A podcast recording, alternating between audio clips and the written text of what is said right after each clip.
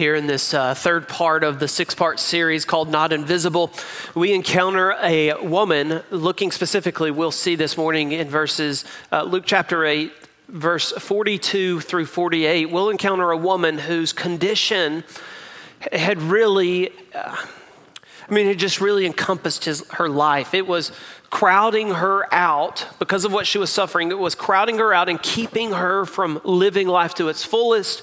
It was keeping her from uh, just knowing what life is. And really, it was a condition that what we're going to see, it was a condition that was really defining who she is.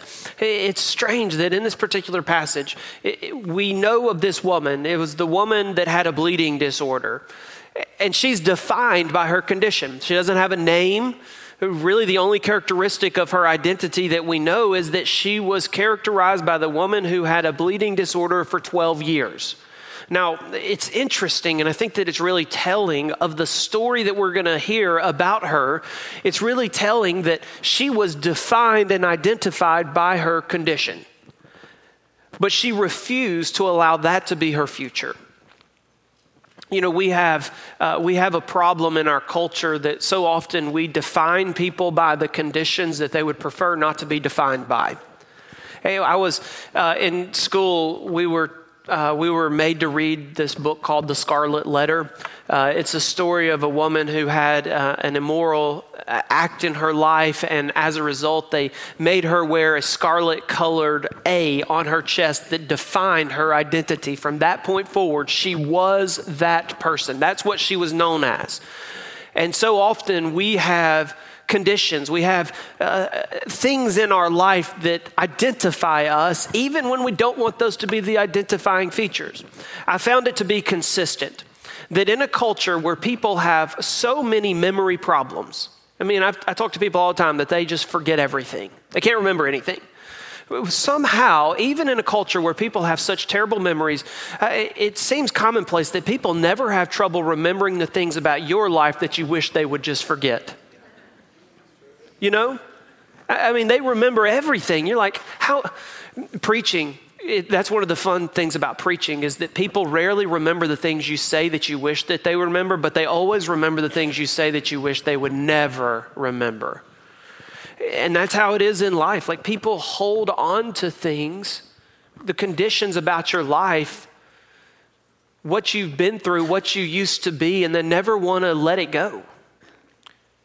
You know, and it really, it, it really begins to, this point really begins to, to strike a nerve. Because some of you have things in your past, some of you have conditions in your life that you wish with all of your heart that culture and community would forget, just like the blood of Jesus washed them away. But there's always a few that want to hold it out in front of you. They want to hold it out not only in front of you, but they want to hold it out over you. And for whatever reason, they will never let you outlive what you were ready to outlive. In this story that we're going to study this morning, there's going to be three points if you're taking notes. We're going to look at this woman's condition, we're going to look at we're going to look at her confession, and then we're going to look at the call that Jesus makes to her. But we're going to see a woman today, and here is one of the points that I want you to take away who refused to let her condition define her. She refused to let her condition crowd her out from experiencing life. We've read the text in Luke chapter 8, verses 40 through 48. Particularly, I want us to begin studying verses 42, the second part of verse 42 through 48, and I want to begin teaching on point one, which is her condition. Now, we look at Luke chapter 8. The second part of verse 42, the scripture says, And Jesus went. As Jesus went, the people pressed around him. Now, we could jump into the condition. We're going to get to that in the next verse. But what we need to understand is the context. We've been talking about this. When we're studying God's word, we must remember that the context is what? It is key and it's king. Context is key to understanding what the scripture means to say, and context is king, which means that it trumps whatever you think the scripture ought to say. So, what God meant for His word to say takes priority over what you think God's word ought to say. The only way for us to understand that is to understand the context of the passage. So, here's the context of the passage Jesus is in Galilee. He's performing a sequence of healing, uh, of healings, and he's demonstrating his deity and his power over uh, the physical and the spiritual. He has uh, he has performed healings. He has uh, on this side of the Sea of Galilee, on the Galilean side, he has performed miracles and he's taught parables. And then he has gone across the sea. While he was going across the Sea of Galilee, he performed a miracle. Then he gets to the other side of the Sea of Galilee, and there he encounters a man who is possessed by a legion of demons. He casts those demons into some pigs. The pigs run down into the water and they drown. And then Jesus, the context of where we are in this particular passage, Jesus comes back across the Sea of Galilee. He's on the Galilean side, and people are just swarming him. They're, they're crowding around him. And why are they crowding around him? Because the guy's performing miracles. And people want to get a piece of the miracle. Eh, they want a miracle in their own life, and so they're crowding around him. And it's not an accident, the type of language that Luke uses here in verse 42 when he writes, the people were pressing in around him. Some of your translations may say the people were crowding him. That has both a literal description and a figurative demonstration of a word. And the literal description is that people are all around him, they're literally pressing in around him. It is almost a chaotic scene as people are just all directions and all points around him. And and they're pressing in, trying to get closer and closer to him. And the people that are on the fringes are pressing in closer and closer, trying to get to Jesus Christ.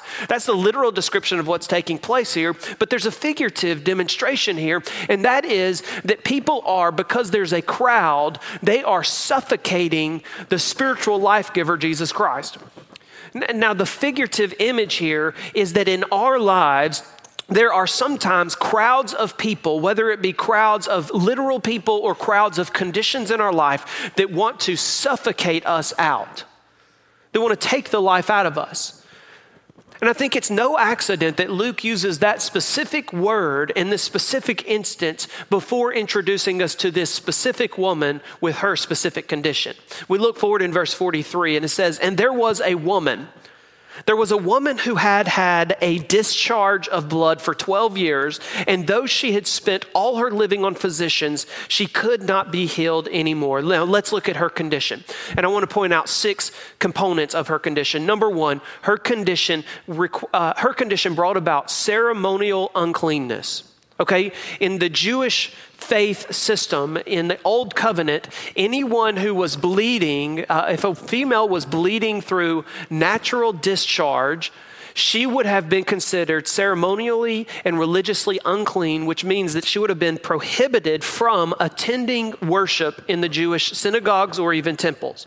Even though it was a natural part of the woman's uh, physiology, she would have been prohibited from attending any type of religious gathering until, and you can look back at Leviticus chapter 15, until a period of cleanliness and a procedure of being made clean had been uh, carried out.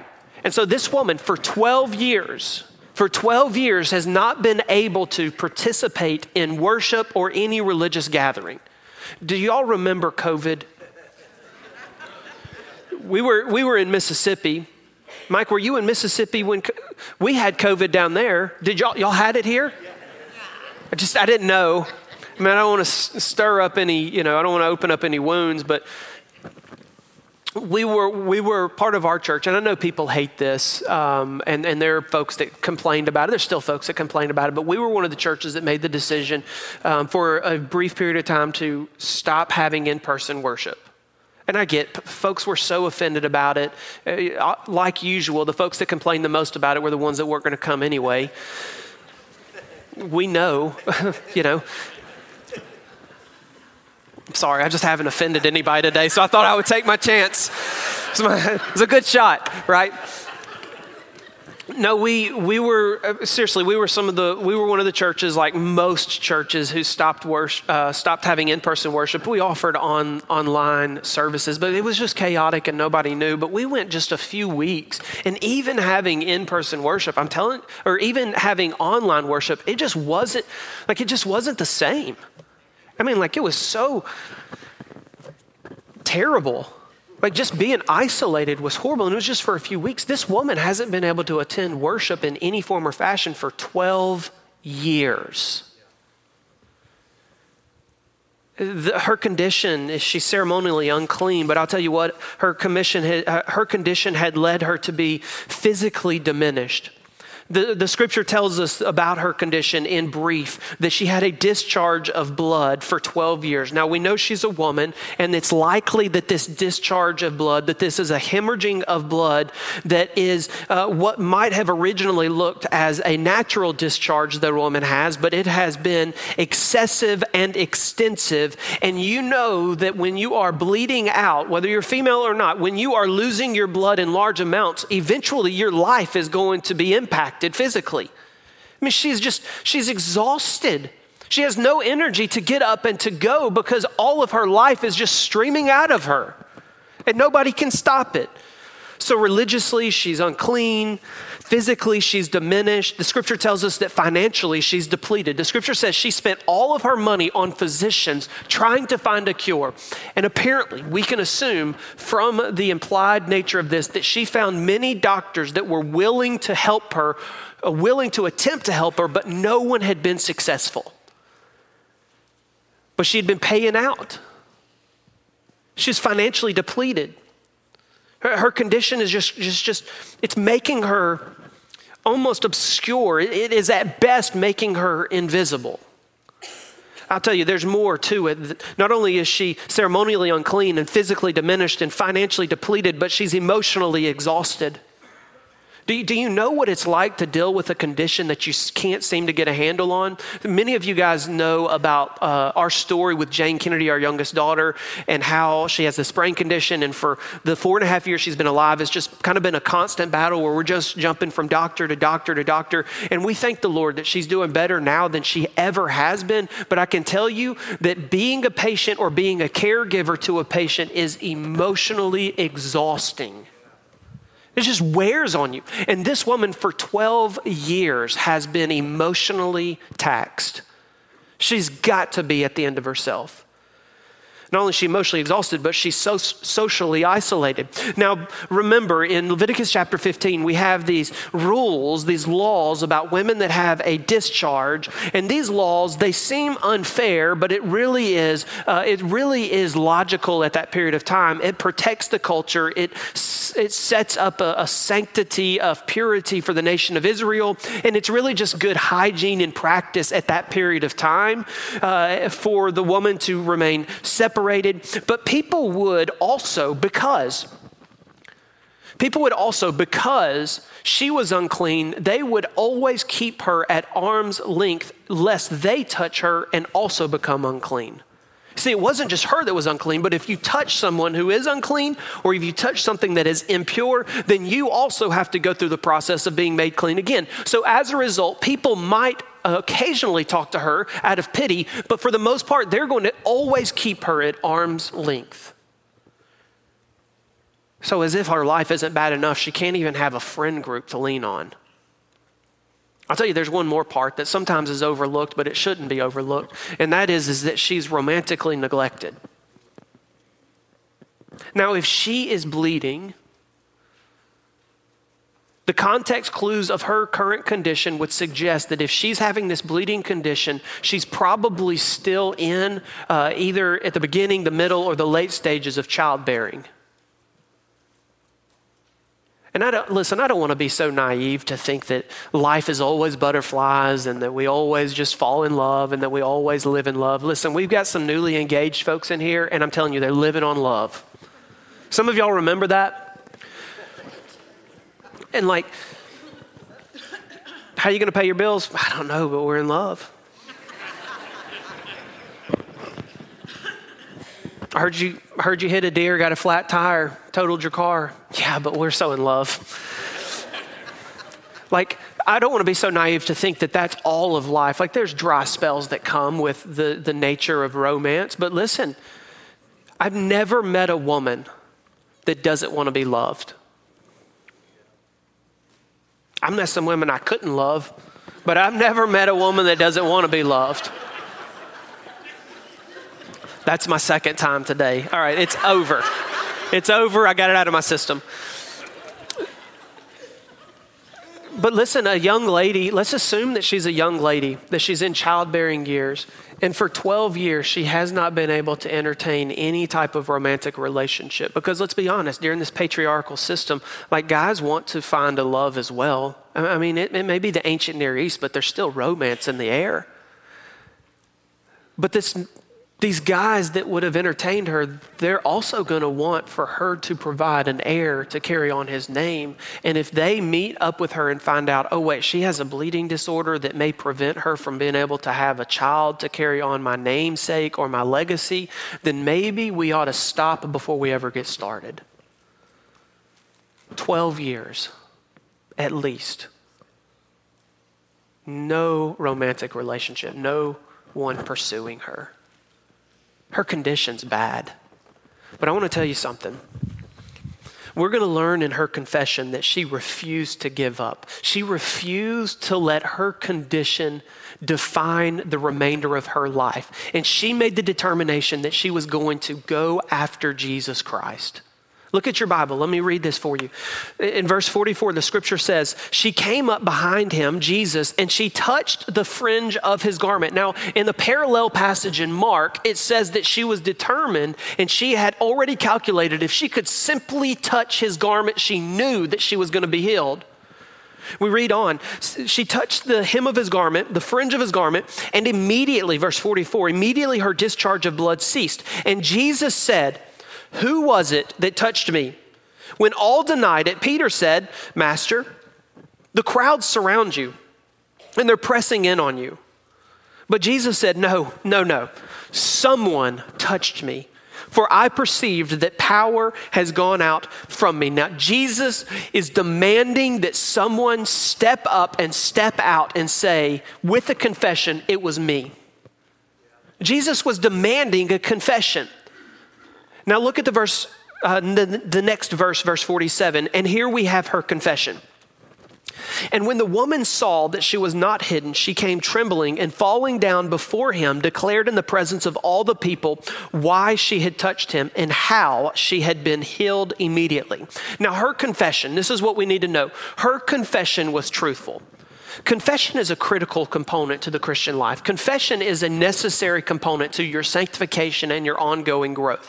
Matter of fact, the Bible tells us that confession is critical. There's a number of scriptures that even point us to this particular point of needing to confess. In 1 John chapter 1 verse 9, the scripture says, "If we confess our sins, he's faithful and just to forgive us our sins and to cleanse us from unrighteousness." In James chapter 5 verse 16, the scripture says, "Therefore, confess your sins to one another and pray for one another that you may be healed. In Proverbs chapter 28, verse 13, whoever conceals his transgressions will not prosper, but he who confesses and forsakes them will obtain mercy. Just three examples of many more that could be cited of where confession is presented as a necessary part for the Christian life. So, why are we not more engaged in practicing confession? I think it is because of two things. Number one, we misunderstand what confession is, and two, we are misled in that misunderstanding about confession. You see, the enemy will make us think that confession is all about us spilling the beans about the sin that's in our life so that other people will have things to gossip about. But that's not what confession is. People think that confession is entirely, hey, I'm just going to spill the beans so that you can judge me with more accurate information. So naturally, we're hesitant to confess. And I'll tell you that I would be, if I knew that the only purpose of me telling you what was going on in my life was so that you would have accurate information to judge me and to gossip about me with, I'm probably not going to confess. I'm probably not going to confess. I'm going to have a personal faith that I always keep private. But that's not what we're called to. We're called to confess, and our confession is let me tell you what Jesus Christ has done in my life. Now, by nature, in order for you to talk about what Jesus Christ has done in your life, you have to include what he's delivered you from, what he's set you free from, what he's healed you from. But the emphasis is not on look at what's wrong with me, the emphasis is on look what he made right about me. Look at what he made right about me. And Christians, we must have a confessional faith. We must have a confessing practice. We must be people, note this, we must be people who have a personal faith but refuse to have a private faith. We must have a faith that we take personal, but also a faith that we go public with. And if you have a faith that you try to make personal but also keep private, what's going to happen is you're going to burn up until the point when you burn out. In the scripture, after Jesus Christ is um, arrested on that night before his crucifixion, Peter, the chief apostle, the one that we see here, the, the top guy in the apostles and disciples, he's asked three times if he knows Jesus Christ. And do you know what he does on three occasions? He denies him. He says, I have this personal faith, but I'm going to keep it private. And it eats him up all night long. No wonder we have so many Christians who are being eat up from the inside out. They have this faith in the one true living God. They supposedly have the presence of the living God's Holy Spirit in them, and they're trying to keep him contained. I'm not surprised we have so many Christians who are internally getting burned up by their own privacy. But I'll tell you what happens when you take your faith personally and also make sure to go public with your faith the gospel of Jesus Christ and your willingness to stand publicly with the word of God and the gospel of Jesus Christ and the things that Jesus has done in your life, what it will do is it will brighten up your life and it will cause you to shine out. It'll brighten up your life and it'll cause you to shine out. This is what the woman confesses. This is my, my analysis of what she confesses. She confesses that she is guilty of three things. She's guilty of three things. Number one, she's guilty of being intentional. She wasn't waiting for someone to ask her if she wants to come and meet Jesus. She wasn't waiting if, if waiting for someone to ask her to come to Jesus for healing. She says, "I'm going to act before anyone asks me to do anything." She is intentionally going after Jesus Christ. There's something to be said about that in our day and age. If we're going to be guilty of going after anything, why can't we be exposed for going after Jesus Christ? We talk about standing for Jesus Christ. What about pursuing Jesus Christ? And I'm not trying to propagate any type of works based religion. I'm not trying to deny the fact that God draws us to himself through his Holy Spirit because we're dead in our sins. I'm not trying to deny the fact that Jesus Christ and Christ alone, he took our sins upon himself to the cross, was crucified with those sins, buried in a borrowed grave, and three days later was resurrected by the power of God, and you had nothing to do with it except contribute your sin. I'm not trying to deny that. What I'm simply trying to purport here in this particular message is there's something to be said about pursuing Jesus Jesus Christ after he saves you from your sin. I'm trying to make an argument that perhaps the Christian life is better suited for those who don't expect to come back, come in, sit down, prop their feet up, and wait for Jesus to serve us. But the Christian life is more enticing and excellent for those who come into this faith knowing that Jesus Christ has saved them and they chase Jesus for the rest of their life. Not because he can't be caught, but because he's worth it. He's worth being caught. She was intentional.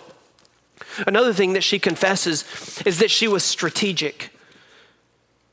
A little bit closer to the, to the account that Mark gives us, she says that she went and she knew that all she had to do was touch the hem of her, the hem of his garment, the fringe of his garment, and that she could be healed. In your pursuing Jesus Christ, are you strategically pursuing him? You may not even know what that means.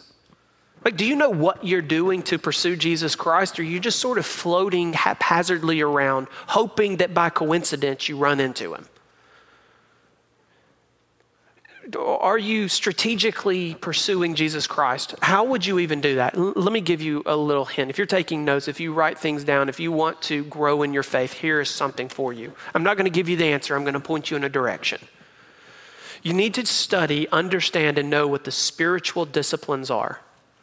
Do you know what the spiritual disciplines are? Christian spiritual disciplines. And I would encourage you to look up a guy named Donald Whitney. You need to know what those are. Uh, dads, if you want to be the husband God's called you to be, and if you want to set the example for what the type of man your daughter should marry, you need to know what the spiritual disciplines are and you should be practicing them. Mothers, if you want to be the wife that God's called you to be, if you want to be the type of woman setting the example for the type of lady that your sons should marry, you should know the spiritual disciplines and be practicing them. The spiritual disciplines are, in fact, the application of practices and principles that you put into place to pursue Jesus Christ and to grow in your faith. Donald Whitney, Christian spiritual disciplines. This woman confesses, I was strategic in pursuing Jesus Christ. And here's the third thing that she confesses I was adamant. I was adamant that I was not going to miss the moment and I was not going to allow my condition to define me any longer. I was going after Jesus Christ. And she confesses, again, look at verse 47. The, the woman saw that she was not hidden. She, there was still a crowd around, but she recognized that Jesus noticed her. And so she was trembling and she fell down before him. It's a, confession is a frightful thing, a frightening thing. To be exposed is so hard, it's so challenging, it stretches us. Nobody wants to be exposed. But she knew that this was her moment and she was adamant I'm not going to let it pass me by. I'm tired of the life that's behind me and I'm ready for the life that God has in front of me. And I am going to, even with fear, she falls down before him and she declares, she confesses in the presence of all people not a private ceremony, but a public confession, why she touched Jesus and how she had been healed immediately. She says, Listen, this is why I touched him because I have this condition in my life, and this is what happened as a result. He healed me instantly. Now, I don't want you to miss how Jesus calls her. We've looked at her condition, we've looked at confession. Now, I want to draw your attention to verse 48 at how he calls her. And there's two particular points that I want to bring your attention to in this final point. Look at verse 48. This is what he says. He says, number Jesus looks at her and he says, "Daughter, your faith has made you well. Go in peace. Two points that I want to bring your attention to. There's many more we could study, but two. Number one, based on my study, this is the only time in recorded Bible history, this is the only time that's recorded in writing where Jesus addresses a person as daughter. Now, I, I could be wrong. I doubt I am. But based on my study, this is the only time that's recorded where Jesus identifies someone, calls them daughter. Now, this is powerful for a couple of reasons. Number one, it's powerful because before, her identity was based off of what? Her condition. But now, because she's been healed by Jesus Christ, she has a new identity, and that identity is daughter. She's in the family now. Dads, I got any dads in the room? How many dads, just, uh, just quickly show me your hand, raise your hand. If you're a dad and you have a daughter, would you raise your hand? Now, many of you know my family. Uh, my wife, Carly, I love her. She is the most beautiful woman on the face of the earth, and I am crazy obsessed with her. Um, if your wife is beautiful, well, she can fight out second place with all the other women, but my wife's got first place. We've got three children. I've got a 10 year old named Scott, I have an eight year old named Everett, and I love them, but they're sons, so like, just stay alive. You get it? But, but Carly and I's third child, our baby, is Jane Kennedy, a little girl. There's a saying among uh, about the relationship between dads and daughters. The saying is, she has him wrapped around her finger. Have y'all heard that before? It means that she can have whatever she wants, she can do whatever she wants. And like the intention is not that I'm trying to spoil my daughter. I mean, it's going to happen. That's not the intention, though. The intention is that she has my heart. She has me. Everything I have, she can have it because she's Jane Kennedy. It's my, it's my baby if you i've learned this from some mentors. I haven't experienced it entirely yet but i've learned this from some mentors. If you're a dad with a young daughter if you're young in this parenting game of daughters you need to just go ahead and get a heart that says i'm going to let them have everything i've got because they're going to take it anyway. So you might as well just enjoy giving it to them my daughter, she's got me wrapped around her finger. Like, I love her. I'm going to protect her. I'm going to do everything for her. Like, I want her to be well. The fact that she's got a medical condition just amplifies my intent to care for her and my attention to her. And, like, I love her. I want her to do well. I want her to be. Uh, I want her to be prosperous. I, I want her to be healthy. I want all of these good things for her. And, and I fear for the man's life whenever the day comes that someone asks me if he can date my daughter. Like you will, you will never see a pastor call a deacon's meeting so fast as when that, that guy calls me, texts me, Instagrams me, probably sends something through social media asking if he can take my daughter out. And I'm going to have deacons. He's going to have to sit be- before an inquisition. And it's not that they won't be allowed to go by themselves wherever they go, but there will be deacons strategically placed every 10 yards from my house to that place they go and back home. Amen, church? It's the way it ought to be. She has whatever she wants because she's got all of my attention. And Jesus sees this woman and he calls her daughter. And when he calls her daughter, he says, You're no longer defined by the condition you used to have. Now you're defined as one of my children. And by the way, because I'm calling you daughter, you might as well take it to the bank. You've got me wrapped around your finger, and whatever you need, I got it. It's a big statement.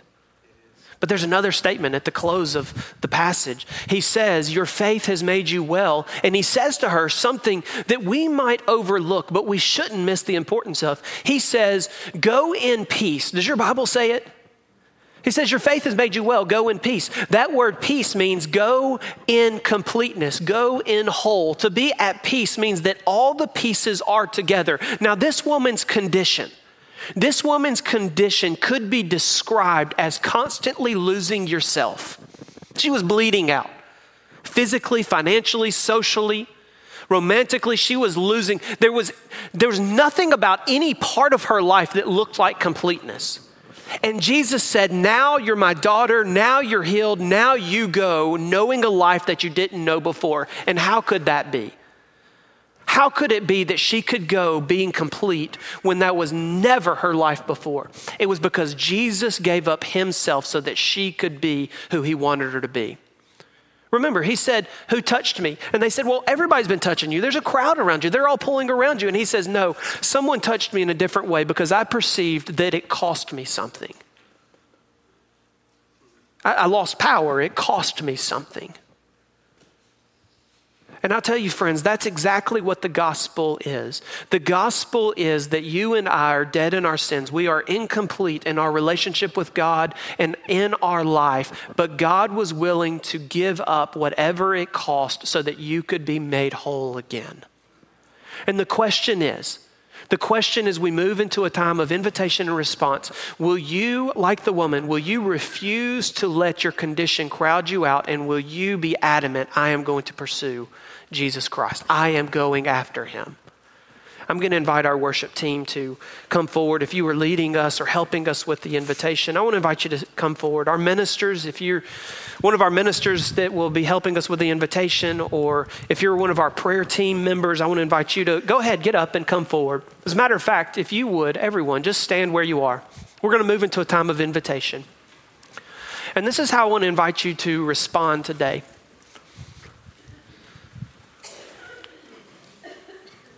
If you are tired of whatever condition has defined your life, if you are tired of that and you are ready for the Lord to give you wholeness, to give you healing, to give you salvation, I want to invite you to step out and step forward. Now, I'm not promising that if you walk down this aisle and you have a physical disability, that we're going to lay our hands on you and that you're just going to walk away healed. Do I believe that God can still perform miracles? I do because the scripture tells me that Jesus is the same yesterday, today, and forevermore. And so the only way that God can stop being poss- capable of performing miracles is if God stops being God, and that ain't happening. But I'm not promising that if you walk down here, that you're going to get healed physically. God chooses and wills for that to happen, we're going to celebrate. But what I am calling you to is I'm calling you to step out and to step forward and confess that Jesus is doing something in my life and I am responding. There's going to be ministers down front, and if that's you, whether you need to come forward to be saved or come forward to be baptized or come forward to join the church or maybe you want to come forward and say you know what? I'm i don't know what it is that i need but i need god to do a work in my life and i feel him calling me and i am responding. We want to pray with you. We want to encourage you. We want to hug your neck and we want you to know you're not alone. We are ready to help you to walk with you and to care for you so, whether you're in the front, and the back, or in the balcony, if the Lord is leading you to respond, now is the time to do so. I want to lead us in a word of prayer, and then we're going to sing. And when we begin singing after this prayer, if we can pray with you, pray over you, encourage you, help you, would you step out of your aisle and would you step down, take one of us by the hand, and let us see God do a miracle in your life? Lord, we thank you for the morning. And now is the time, God, that you've called us to respond. Lord, and so we pray. I pray specifically now, God, for those that are in this room. There are some people who are tired of being defined by whatever condition has been following them around, and they're ready for a new name. They're ready for a new identity. They're ready, Lord, to walk out of this place made whole through Jesus Christ.